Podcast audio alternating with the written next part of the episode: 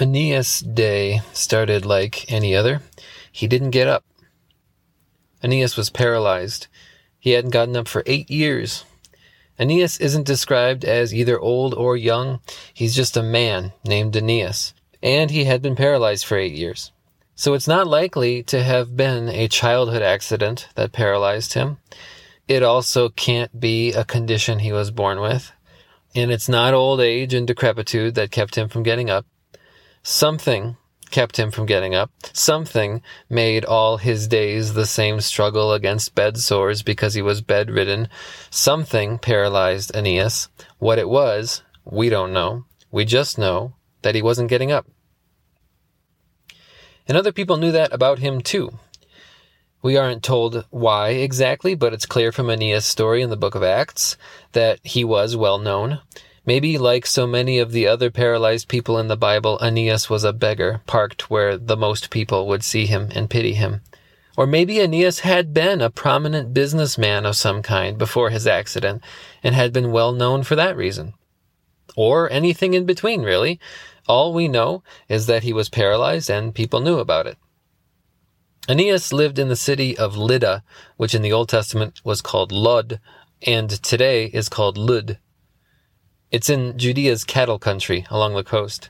And it was a thriving community in Aeneas' day. It seems like there was a decent sized community of believers in Lydda. And again, the story isn't very clear about this, but it seems like Aeneas was a part of that community. I'll tell you why. The Apostle Peter made a visit to the city of Lydda with the express purpose of checking in on the community of believers there. Luke tells us that he went to visit the Lord's people who lived in Lydda. And while he was visiting them, Luke says, Peter found a man named Aeneas who was paralyzed and had been bedridden for eight years. While visiting the believers in Lydda, Peter found Aeneas. To me, that sounds like Aeneas was a believer. And that makes what happened next particularly interesting. But you have already guessed what happened next, haven't you? Because 100% of the times a paralyzed person is mentioned in the New Testament, they are healed. Usually, they are told to get up and to pick up the mat from which they have never before gotten up and to walk. And that's what happened to Aeneas, too. Peter said to him, Aeneas, Jesus Christ heals you, get up and roll up your mat. And of course, he did. Because that's what happens every time.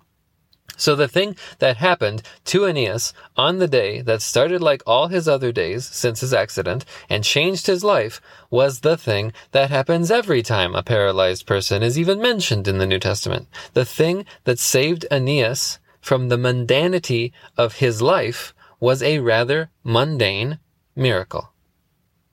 Which is very exciting to me. Isn't it for you? Think about it. Aeneas suffered for nearly a decade from boredom. Maybe all he could do was beg. Maybe all he could do was deplete his savings. Maybe all he could do was rely on his community to keep him alive because he was no longer capable of doing it himself. Whatever his days consisted of, they were undoubtedly boring.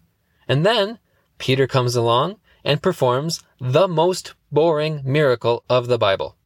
One that happens over and over again, a miracle that has no flash or bang or anything showy or exciting. All under the skin, atrophied muscles flex with new strength, and loose and useless joints tense up, and crooked or broken bones straighten and heal. And then a body does the thing that billions of bodies do every day without any fanfare or celebration. It goes from lying down to standing up. And it didn't even give Aeneas faith. At least it doesn't seem like it did. Like I said, it seems like Aeneas was already a believer. So this boring miracle probably didn't change anything for him spiritually.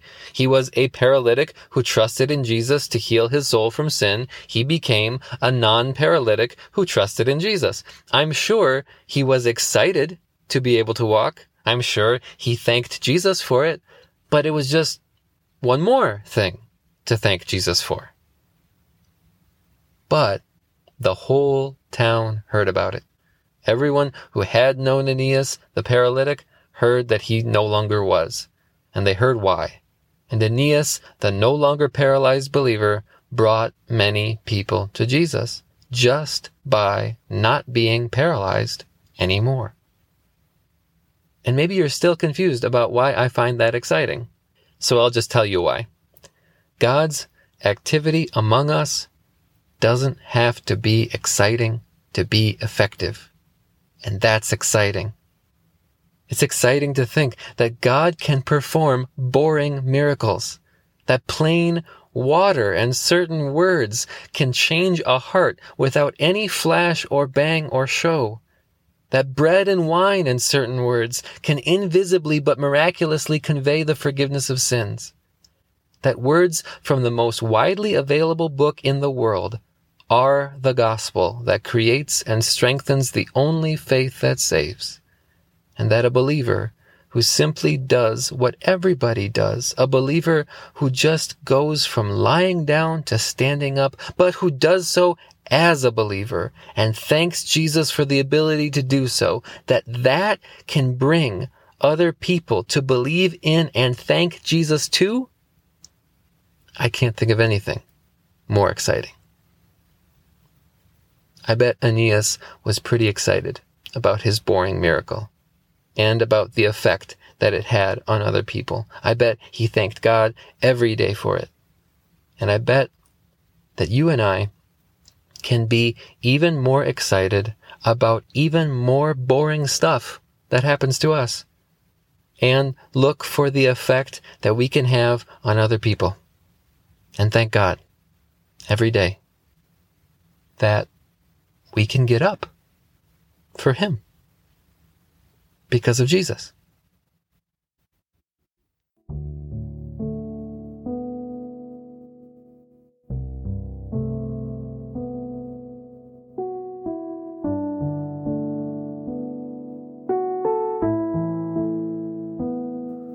You and I are dust and breath, loved by God, bought by Jesus.